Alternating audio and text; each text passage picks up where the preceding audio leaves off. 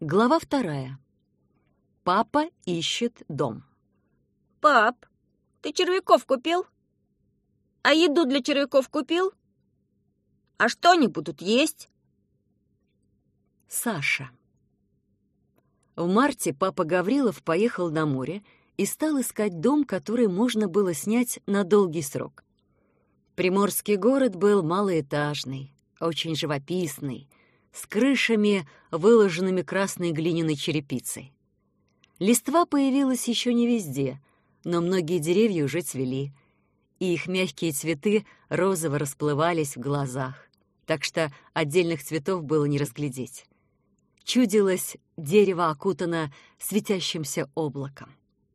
У папы с собой имелся список адресов, но, увы, оказалось, что в интернете все описано совсем не так, как на самом деле.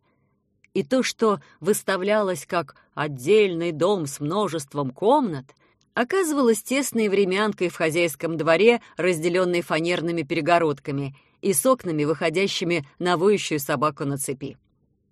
То же, что действительно более или менее походило на дом, стоило столько — что папе никак не подходило. Пробродив по городу до вечера, папа отчаялся. Он решил сесть на поезд и уехать. Но до поезда была еще куча времени, и он сел отдохнуть на запутанной улочке, похожей на цифру 8.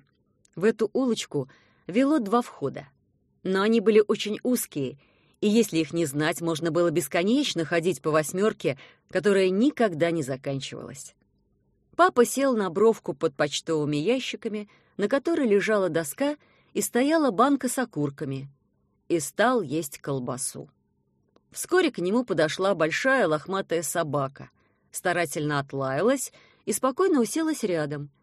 Еще через минуту прибежала средняя собака грязно-белого цвета, тоже облаяла папу и с чувством выполненного долга села.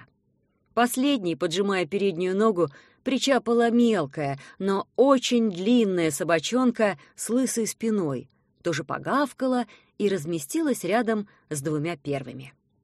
Ощущалось, что все три собаки давно между собой знакомы, а вот папу не знают, и он им интересен. Папа покормил собак колбасой и стал ждать четвертую собаку, потому что поблизости еще кто-то лаял. Однако четвертая собака не появилась — а вместо нее из ворот вышел сухонький дедушка лет восьмидесяти. Он остановился рядом и стал молча смотреть на папу. Папа вначале не понял, почему он стоит, а потом догадался, что дедушка стоит здесь потому, что это его доска и его банка с окурками. Папа, извинившись, подвинулся, и дедушка сел рядом. Они разговорились, и папа рассказал, что он ищет дом, но ничего не может найти, и поэтому идет на вокзал. Дедушка что-то буркнул, и дальше они беседовали уже о чем-то другом. Папа Гаврилов доел колбасу и отправился на вокзал. Станция была тихая. Прямые поезда ходили сюда только летом, когда ехали курортники. А в остальные месяцы только шесть вагонов, которые на узловой станции прицеплялись к более длинному поезду. До поезда было еще много времени. Двери вагонов не открывали, и папа бродил по перрону. Внезапно он услышал, как его кто-то окликнул. Он оглянулся и увидел худенького дедушку. Дедушка направлялся к нему, очень спешил и задыхался. «Я тут подумал, а давайте я вам сдам свой дом», — сказал дедушка. «А вы?» — спросил папа. «Я давно собирался уехать к внучке но она живет далеко, в Екатеринбурге. Я не смогу сюда приезжать, а дом бросать не хочу, потому что это ведь дом, с ним надо что-то постоянно делать. Мне нужен был приличный человек, которому я мог бы доверять. Вы же приличный человек?» Папа сказал, что он не знает, приличный он человек или неприличный. «Но ведь кухонный стол вы не продадите? Розетки откручивать не будете?» Папа пообещал, что стол он точно не продаст, а вот розетки вполне может открутить кто-нибудь из мелких. Или засунуть в них пластилин или скрепки. Но упоминать об этом папа не стал. И они пошли к дедушке смотреть дом. Дом папе очень понравился. хотя это оказался не целый дом, а только половина, но зато половина двухэтажная, с большим чердаком. При доме был свой отдельный участок, по форме напоминавший букву «Г». Длинная палочка от «Г» была размером с три легковые машины, а короткая палочка — с одну. На участке имелось даже свое дерево, огромный старый грецкий орех. На первом этаже находились одна большая комната, одна маленькая и кухня. А на втором — три маленькие комнаты и одна средняя. Моря из окна видно не было, зато виднелся маяк, стоявший на морском берегу. «Он работает?» — спросил папа. «Конечно. Ночью вращается прожектор. Я прожил здесь 42 года с женой, а теперь вот 7 лет без нее. Работал в военном оркестре, играл на трубе. А дом мы здесь купили, когда жене сказали, что у нее неважные легкие и ей нужны теплые зимы. Сказал дедушка и погладил подоконник, точно тот был живой. «Тогда, может, вам не стоит?» — начал папа, но старичок торопливо повторил, что уже давно все решил.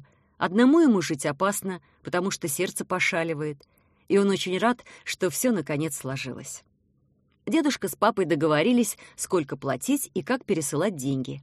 И старичок стал показывать, где лежат книжки оплаты за электричество, где счетчики, как в доме перекрывается вода и какие вредные привычки имеются у газового котла. «Он хороший, этот котел», лучше любых новых, но немного упрямый. Его нужно прочувствовать. А зажигается он спичками вот тут. Только когда зажигаете, держите лицо подальше. Папа с подозрением покосился на котел. Тот походил на огромный пушечный снаряд, в который входили трубы разного диаметра. В котле что-то бурлило и пыхтело. «А инструкция на него есть?» — робко уточнил папа. «Какие инструкции? Он почти мой ровесник. Главное с ним просто дружить», — вздохнув, сказал старичок и стал крутить большой вентиль. «Вот я его выключаю, а теперь зажигаю. Берегите глаза, осторожно!» Старичок поднес к котлу спичку и... Пых! Это был самый большой пых в мире. Папа даже присел на всякий случай, спасая голову. Но котел уже мирно подогревал воду, а рядом стоял крайне довольный старичок. «Ну вот, кажется, я все показал. А теперь бегите на поезд», — поторопил он, и папа поехал к маме и детям. Апрель и май прошли в ужасной суете. Московскую квартиру выставили через агентство и сдали ее семье с двумя детьми, которая должна была заселиться с июня. Дети в этой семье были такими бесшумными, что папа не сомневался. Бдительной соседке они понравятся. Хотя, возможно, теперь она решит, что дети квартирантов сидят тихо, потому что во рту у них кляп, или родители привязывают их к стульям. За час ни единого звука — сидели и рисовали фломастерами. «Ну не могут быть дети такими послушными», — завистливо сказала мама. «Это наш не могут, а другие могут. Мне кажется, наши дети — итальянские шпионы», — отозвался папа. «Мы сами с тобой итальянские шпионы, только итальянцы об этом пока не знают», — добавила мама. В последние недели она почти не спала. Никто не понимал, когда она отдыхает — с начала мая мама паковала вещи, которые они забирали с собой, и раздавала то, что с собой было никак не взять. За эти два месяца сухонький дедушка трижды передумывал ехать к внучке, а потом опять собирался. Это сбивало папу с толку. Но мама все равно продолжала упорно упаковываться, заявив, что она уже настроилась. А раз настроилась, то отступать поздно. Будь что будет — они просто приедут и сядут на вокзале на сумках, а там уж как-нибудь само все устроится. Потом дедушка немножко поднял цену и все-таки уехал к внучке. Это произошло за несколько дней до окончания последней школьной четверти. Новый учебный год дети должны были начинать уже в новом городе и в новой школе. И тут все поняли, что переезд действительно состоится, и стали паковаться в четверо быстрее. Дети собирали вещи каждый в свой рюкзак. У самого маленького был самый маленький рюкзак, у самого большого — самый большой. За исключением Риты, которая была такой мелкой, что рюкзак ей заменяла лягушка, рот которой закрывался на молнию. Саша набрал себе полный рюкзак игрушек, а когда они в него не поместились, стал колотить по рюкзаку молотком, уминая его, чтобы влезло все остальное. При этом в порядке бескорыстной помощи он умял молотком и ту большую сумку, в которую мама собрала посуду, после чего оказалось, что вся уцелевшая посуда легко может поместиться в одном пакете. «Ну, ничего», — сказала мама, утешая себя. «Ведь мы же могли перебить ее и в дороге, и тогда это было бы гораздо обиднее». Катя набила полный рюкзак клетками с животными. На дно рюкзака поставила клетку с морской свинкой, на нее клетку с крысами и на самый верх пирамиды красноухую черепаху Мафию. Мафией черепаху назвали потому, что когда она жила в аквариуме, то съела тритона, рака и телескопа. Причем лопала она всех ночью и абсолютно бесследно, а днем лежала на дне как добропорядочная личность. Так что ее стали подозревать потому только, что не могли же Тритон, Рак и Телескоп просто взять и уйти куда-то по делам. Потом Катя спохватилась, что ехать еще не скоро, и вытащила все клетки обратно, чтобы животные не задохнулись. Но, вытащив клетки, Катя опять поддалась настроению всеобщих сборов и запрятала всех обратно. И снова подумала, что они задохнутся, и опять вытащила. Алена ныла и не хотела никуда ехать. Она влюбилась в Вадика из соседнего класса, который на физкультуре все время бросал ей в спину тяжелым медицинболом, а другим девочкам не бросал. И хотя от меча на спине были синяки, все равно пренебрегать Вадиком не стоило. Катя, как старшая сестра, устроила Алене допрос. «Вадик? Ха! Как звали мальчика, в которого ты влюбилась на прошлой неделе? Дима?» «Кирилл. Он залепил мне волосы жвачкой». «А Дима не залеплял?» «Кирилл Диме тоже залепил волосы жвачкой». Катя покрутила пальцем у виска. «Тьфу! Тут такая драма! Кирилл с Димой залепляют друг друга волосы жвачкой, а она влюбляется в какого-то несчастного Вадика. Все, топай, собирай рюкзак!» Алена взяла веник, смела в совок свое разбитое сердце и отправилась собираться. И вот, наконец, наступил день отъезда. Папа повез маму и детей на вокзал. Сам он должен был потом вернуться, погрузить в микроавтобус вещи, которых набралось гораздо больше семи рюкзаков, и целые сутки провести за рулем. Но и поезд тоже ехал сутки, так что они должны были оказаться на месте примерно в одно время. На вокзалах неожиданно поехала провожать бдительная старушка со второго этажа. Папа с мамой не слишком хотели ее брать, сочиняя про неработающие ремни безопасности на третьем ряду сидений, но отказать ей оказалось совсем непросто. В машине старушка держала Риту на коленях и целовала ее в макушку, а Рита вертела головой, потому что ей было мокро. «Смотрите, она пьет из нее мозг!» Прошептал Петя и так дико заржал, что его хотели даже отправить на вокзал на метро. На вокзале старушка перецеловала всех детей, не исключая даже и Петю, которого пришлось пригибать, потому что он был выше ее на две головы. Целуемый Петя корчил страшные рожи и пытался поймать на вокзале бесплатный Wi-Fi. «Я помню тебя еще а вот такусеньким», — сказала бабушка, показывая рукой на уровне своего колена.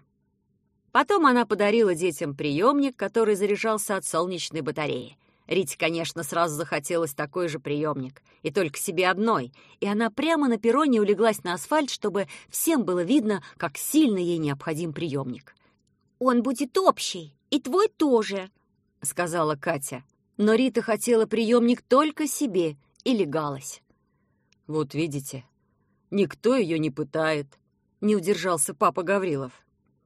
Работайте с характером ребенка. Работайте. Объясняйте, сказала бдительная бабушка, но сказала каким-то совсем слабым голосом.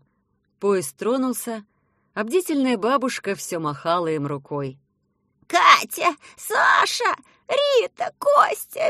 Вика! Алена! Петя! Прощайте! Пишите мне! Я же даже адреса вашего не знаю!» — кричала она. Мама поразилась. Она и не подозревала, что бдительная бабушка знает всех их детей по именам. Поезд отъезжал, и из окна было видно, как соседка идет по перрону и вытирает глаза. «Знаете, а она какая-то хорошая. И почему мы раньше этого не замечали?» — неуверенно сказала мама. «Так можем вернуться. Еще не поздно выскочить из поезда», — предложила Вика. «Нет, возвращаться мы не будем», — торопливо ответила мама. «Но я теперь знаю, что она хорошая, и на сердце у меня легче». Вика хихикнула и села читать «Всадника без головы», в котором часто попадались лошади.